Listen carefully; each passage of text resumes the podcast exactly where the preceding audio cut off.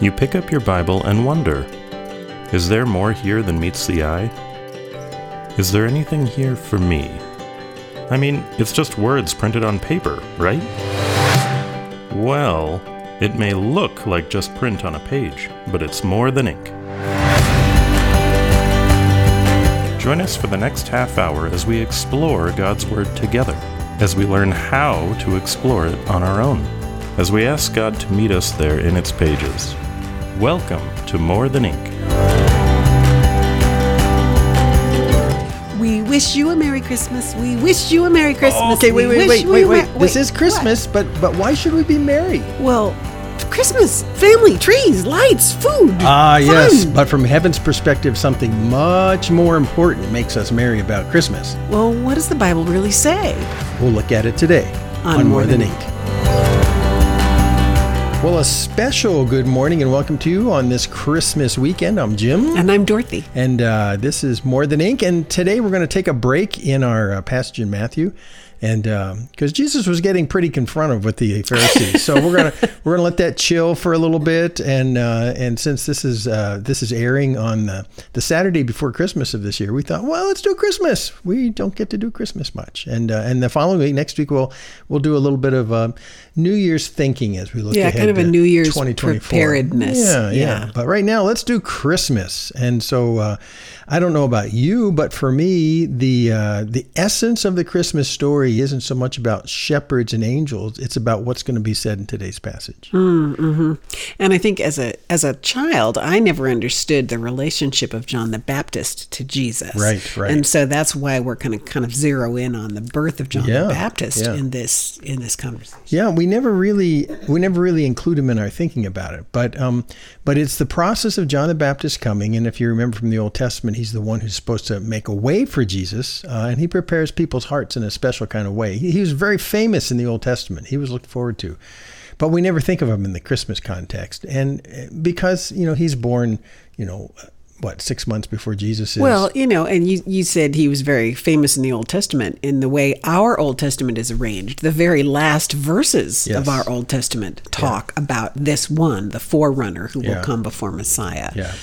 And so what we do is we focus today on John the Baptist's father. We'll call him Zechariah. Many times in your Bibles will say Zacharias. It's the same guy. Zacharias is just the Greek version of the Hebrew Zechariah. So we'll say Zechariah. But we need to do a backstory first, I guess, a little bit on what happens before we jump into it. If you want to start turning to where we're going to go, we're going to be in Luke 1 in the big numbers, 57. But here's the backstory. And we'll do this as quick as we can because we want to get to what he's going to say. But Zechariah is a priest, and he had the privilege, because they drawn by lot, to go into the temple and burn incense. And while he's there, he decides, man, I'm about as close to the Lord as I'm ever going to get. I'm going to pray about the most important thing on the heart of myself and my wife Elizabeth, which is we're old and we don't have any children. Mm-hmm. We'd love to have children. Yeah. So while he's there at the altar of incense, which, by the way, pictures prayer. Pictures prayer. Yeah. Mm-hmm. So he prays, and as he prays, then what happens? Well, the angel Gabriel appears. Boom, just like that. Right. And says, I'm Gabriel who stands in the presence of God, and I've come to tell you something. Right. And I've heard your prayer, and you're going to have a child. Woo. But now, the problem is Zacharias doesn't completely believe this. Well, and we know he doesn't believe it because Gabriel actually says to him, because you didn't believe me when I told you. Right. So Zacharias had said, well, how am I going to know for certain that this is going to be? Yeah. Right. Because his wife was old and they had been wanting a child for a long time. So the angel, Gabriel, tells him, so you're going to be silent and unable to speak until the baby is born. So I would encourage you listeners to go back and read that. That's that whole story. The backstory is in Luke 1 verses 5 to 25, which comes before the Annunciation to Mary. Yeah, so exactly. Luke has woven these two stories together beautifully. Yeah. So the part we're going to read today picks up in verse 57 of chapter 1, after the Annunciation story to Mary. And we know that Mary then hustled and spent some time with her relative Elizabeth. Right. So now Jesus has not been born yet. And as we pick up the story today, John the Baptist will be born today. And as you recall from what Gabriel had told Zechariah, you know, the moment this child is born and you name him, you'll get your tongue back. And it's what he says when he gets his tongue back that we want to look at closely today. So let's pick it up in 57 as the story proceeds. Take it away for us. Okay, verse 57 of chapter 1. Now the time came for Elizabeth to give birth, and she bore a son. And her neighbors and relatives heard that the Lord had shown great mercy to her, and they rejoiced with her.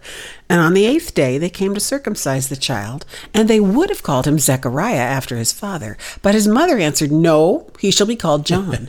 And they said to her, "None of your relatives is called by this name." Right. And they made signs to his father, inquiring what he wanted him to be called. And he asked for a writing tablet and wrote, "His name is John." And they all wondered. What? Okay, I want to stop there for just a second, because sometimes we think that Zechariah only couldn't speak. This is evidence that being in silence and unable to speak, he was both deaf and dumb. Yeah, that's right. You know, that Gabriel had given him the two signs, or two of the many signs of Messiah that he would experience in his own body, right? The deaf would hear and the dumb would speak. Yeah. But he had all these months during Elizabeth's pregnancy to be in silence. Yeah. Only time to contemplate what God had promised through the prophets, which all comes into play in the song that he sings once he opens his mouth. Yeah, because we use as evidence in 62, they made signs to him. Well, if he could hear, they didn't need to make signs. Right. But they clearly were inquiring of him, you know, your wife says, we're going to name him John. Do you agree with that? So he writes on the tablet in verse 63, his name is John, and they all were wondering. Right. And immediately his mouth was opened and his tongue loosed, and he spoke, blessing God.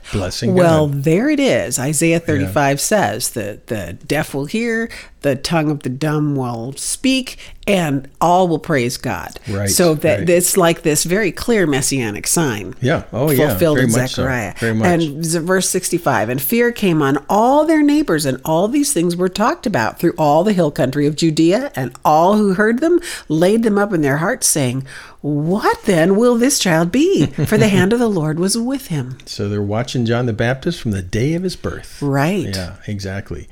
So his tongue is loosed, and after 9 months of not being able to hear or speak, he decides to bless God, it says right there. And that's what starts in verse 67. Oh, it's so beautiful. So let's take a close look at this, because this is not just about John the Baptist. This is about the birth of Jesus and John the Baptist. Well, and what's amazing to me is that Zechariah, after all these months of just being alone with his own thoughts and God's word to him, when he opens his mouth, he has thought this through, and he has gathered up all the strings of Old Testament prophecy and just proclaims them all together in this beautiful song. Yeah, it's just really interesting. Really insightful. Of course, it's filled with the Holy Spirit, so we're seeing a heavenly glimpse of this event at the birth of these two boys. Okay, so you want me to go on to verse 68? Absolutely. Here we go. I'm excited. Blessed be the Lord God of Israel, for he has visited and redeemed his people and has raised up a horn of salvation for us in the house of his servant David, as he spoke by the mouth of his holy prophets from of old, that we should be saved from our enemies and from the hand of all who hate us, to show the mercy promised to our fathers, and to remember his holy covenant, the oath that he swore to our father Abraham, to grant us that we, being delivered from the hand of our enemies, might serve him without fear, in holiness and righteousness before him all our days. Well, let's take a break there. Because right after this, he mentions John the Baptist specifically. Yeah. But he's talking about the big event. This is the big event. That is the birth of the Messiah. And he hasn't even quite raised the whole issue of John the Baptist yet. So when you think about Christmas, we think about Christmas trees, we think about holly, we think about all the trappings of Christmas, we think about family. But with Zechariah right here, we're getting a glimpse into heaven's view of the birth of Jesus. Let's go back to verse 68. Blessed be the Lord God of Israel, for he has visited and redeemed his people. That right there is a mouthful. He's visited and redeemed his people. God himself has visited. And I've always loved that word visited, because when you look it up in the Greek, it literally transliterates into in, on, looked. Right. So it's a, so you could, we have a way of saying that today someone looks in on somebody. Right. It's exactly this. So the God of the universe in the birth of Jesus has looked in on humanity. I just love that. I love it too. You know, when you come to look in on somebody, you don't do it just to spy on them. Right, right. You look in on them to see how they're doing. How are they? And how you can help them. It's a warm phrase. To show them mercy. Yeah, yeah. And he's going to use this same word again in verse 78. So hold on to your seats when he uses it again. He's visited us. Well, for what reason? He's redeemed his people. And remember, we've talked about this word redeem, redemption. Oh, redeem. It always means to purchase. Right, to pay a ransom. Or the fact that there's a debt. So in just this little phrase, he says that God himself has looked in on humanity for the purpose of paying their ransom.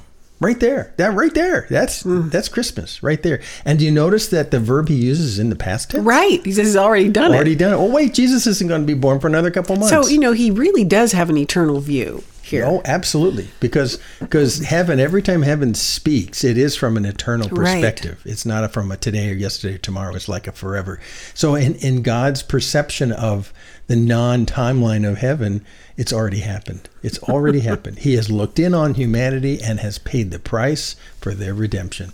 And then 69 is a great phrase. It's another one that I really, really love an awful lot. And we see this word horn. And that's often misunderstood when people read this.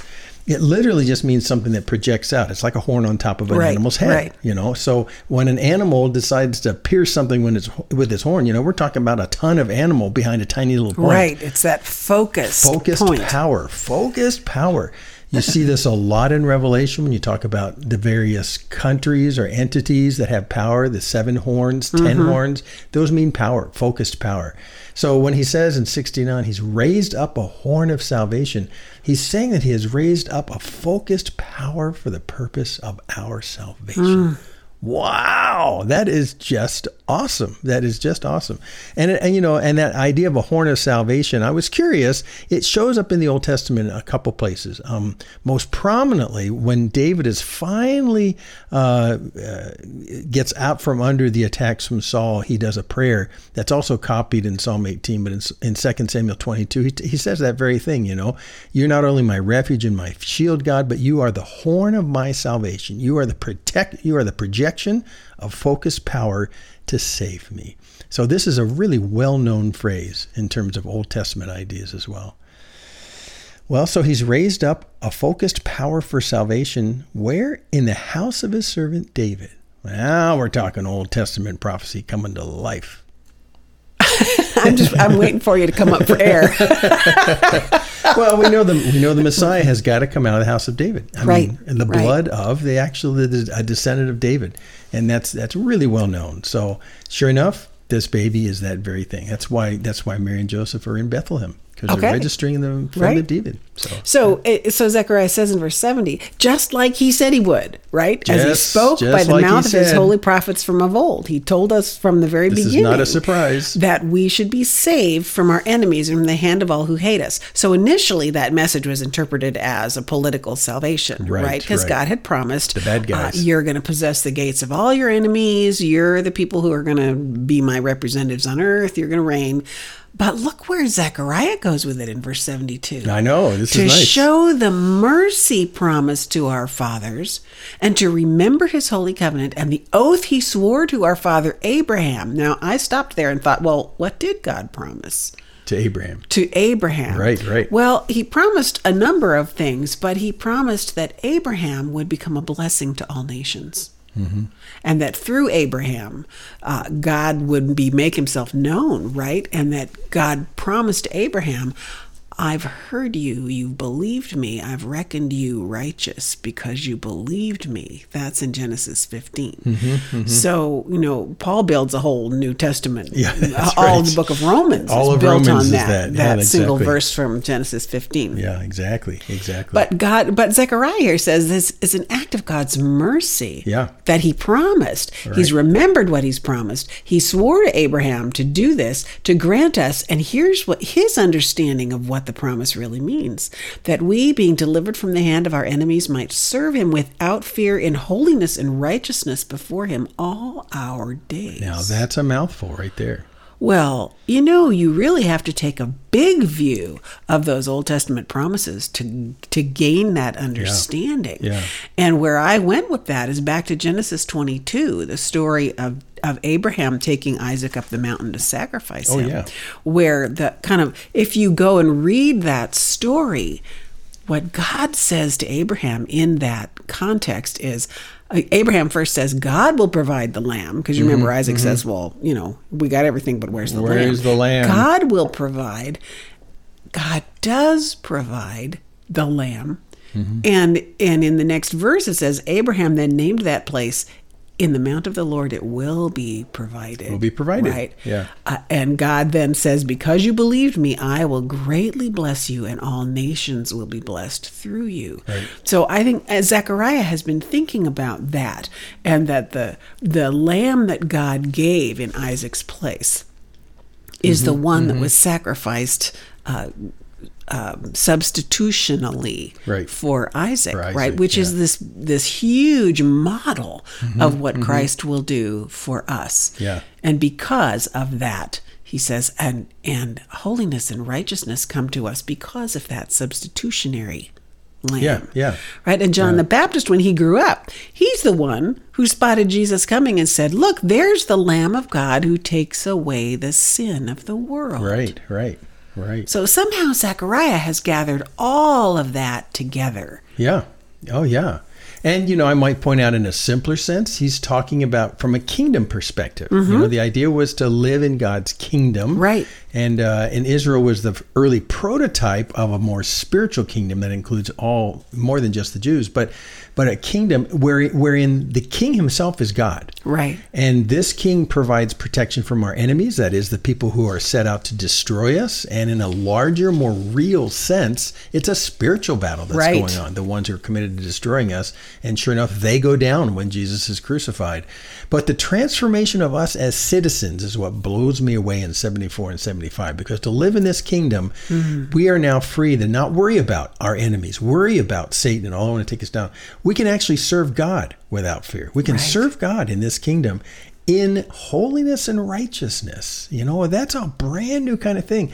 In holiness, holiness always implies being set apart. That is, set apart from that old way of living in the fleshly world, you know. And righteousness is doing it in such a way that it perfectly aligns with the character of God and goodness. So that's who we are as transformed citizens in this kingdom. We've been relieved from the fear of our enemies. We've been equipped to actually serve Him all our days. Wow. And how do we get there? Because that's where when Zechariah now turns his attention to speak to the baby, right? And you, child, verse 76, will be called the prophet of the Most High. But don't go there yet. Going for the forgiveness part, which is how we get to be able to live in holiness and righteousness, the knowledge of salvation that comes through the forgiveness of sin. Yes, yes. Not by earning it in any kind of way. Yeah.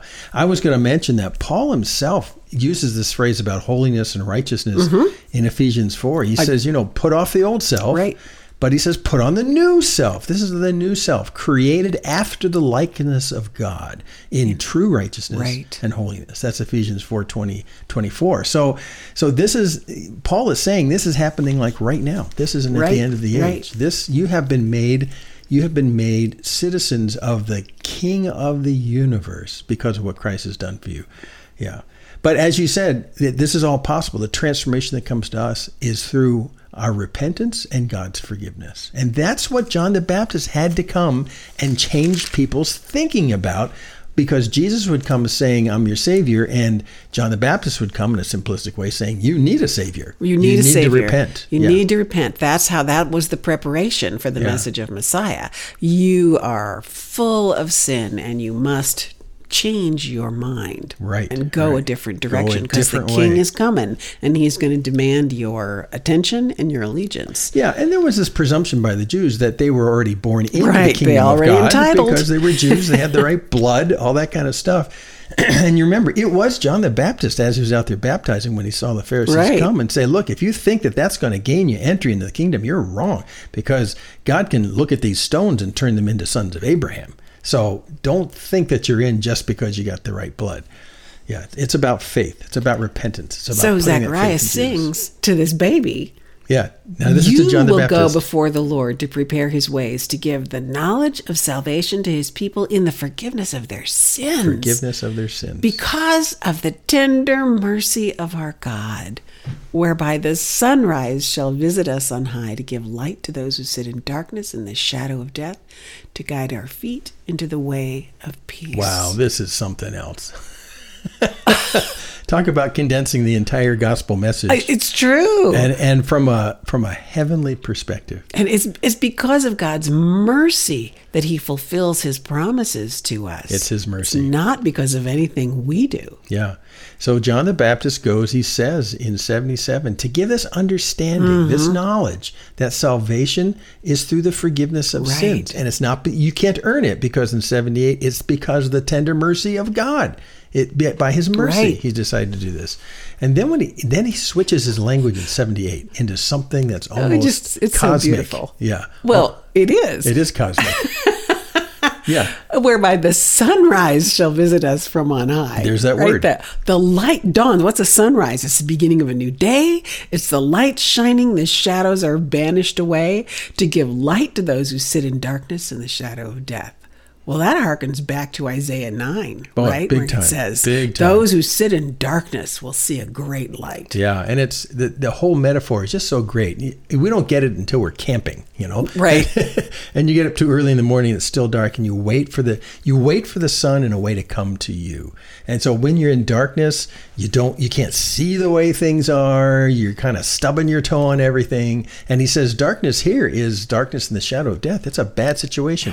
And then in the midst of all these people sitting in this darkness, this sunrise starts to encroach on their darkness and gives them a whole change of perspective in how life is meant to be lived. So he's been thinking about the prophet Malachi, because Malachi has said in chapter 4, verse 2, but for you who fear my name, the sun of righteousness, S-U-N, right? The sunrise, sun of righteousness. The light that lights everything.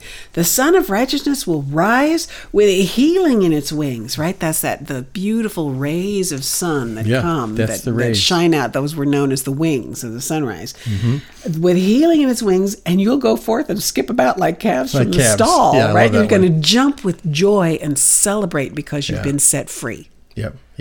It's such a great picture. It's such a beautiful picture. Well, and you know, the picture of sitting in darkness, the shadow of death, that comes straight out of Psalm 107. Mm-hmm. It's mentioned a couple times. And I use that a lot when I talk about people who don't know the Lord, because I think about the fact that they're sitting, they're passive, they don't like life, you know, things look dark, they don't know how to fix life. They're stuck, they have no source of life. Everything feels oppressive to them, and all they are is waiting for death. That's the shadow of death. They know that death is coming, and its shadow is encroaching on them. It's really a very depressing view of what life without God is like. But God's saying here, you don't have to live like that. The sunrise is coming, and that sunrise is the birth of Jesus himself. Wow. And so you can walk in the light. Right. And you can see how to guide your feet into the way of peace. Yes. So what kind of peace is that? Because we all get Christmas cards, even from people who don't believe in God. Peace on earth and goodwill toward men, right? Well, you can interpret that, just if you take that little fragment of verse, as just people being at peace with one another at the end of war. Not hitting each other. But God is not talking about that. He's not just talking about the absence of hostility. Right. He's talking about the presence of well-being in relationship with God, as Paul says in Romans 5:1, we have peace with God. We've been introduced into this relationship of peace with God, not just the absence of anger and hostility because of our sin, but the presence of shalom, of well-being, the fullness, of the blessedness of being in God, which also outflows into your relationship with other people. Exactly. People. That's the source of peace among mankind. That's the source of peace among men. Peace with God. Yeah, and it'll be evidenced among those who know God by those who show peace in the midst of their relationships. There'll always be friction between people, but there's peace there. I looked up Isaiah 59, a very famous chapter, and he says, these people who sit in this darkness, the way of peace they do not know, he says. This is 59:8. The way of peace they do not know. There is no justice in their paths. They've made their roads crooked, and no one who treads on them knows peace. So here, the coming of Jesus, the birth of Jesus, is really the sunrise that illumines the path to the way of peace, which mankind has always waited for. And he's called the Prince of Peace. Yeah. And Paul says in Colossians 1:20 that he has made peace. God has made peace through the blood of the cross of Jesus. Right, right. And so we cannot separate the peace that's spoken of here from the blood of the Lamb who was sacrificed to forgive our sin. Right, because he was born to die. That was his purpose. That's right. That was his purpose. So, you know, often we just our focus on the sweet little coming of the baby at Christmas time. Right. But this is a baby who was destined to die for mm-hmm. us, and whose shed blood is what purchases our peace with God, because the ransom, what we owe God from our sin, mm-hmm. has been mm-hmm. paid. Has been paid. Yep. As he says in the past tense, he has visited us and has redeemed us. Has redeemed us. Yeah. The ransom has been paid. Yeah. So the birth of Jesus is it's like a brand new day in the darkness of humanity. Mm. This is how revolutionary this is. A brand new day in the darkness of humanity, and this one has come. Let's read verse 80 and quit. What do you say? Sure. And the child grew. This is John. The child grew and became strong in spirit, and he was in the wilderness until the day of his public appearance to Israel. Talking about the one who has come, and when he comes, this is the Lamb of God. So, preparing the forerunner, he lived a holy, separated life in preparation for this short period of time when he would point out the Lamb of God who takes away the sin of the world.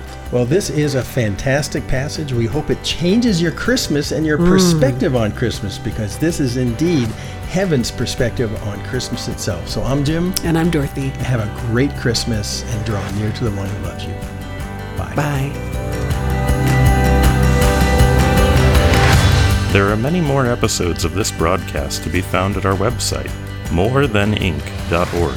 And while you are there, take a moment to drop us a note. Remember, the Bible is God's love letter to you. Pick it up and read it for yourself, and you will discover that the words printed there are indeed more than ink. We're good. Excellent. Okay. This has been a production of Main Street Church of Brigham City.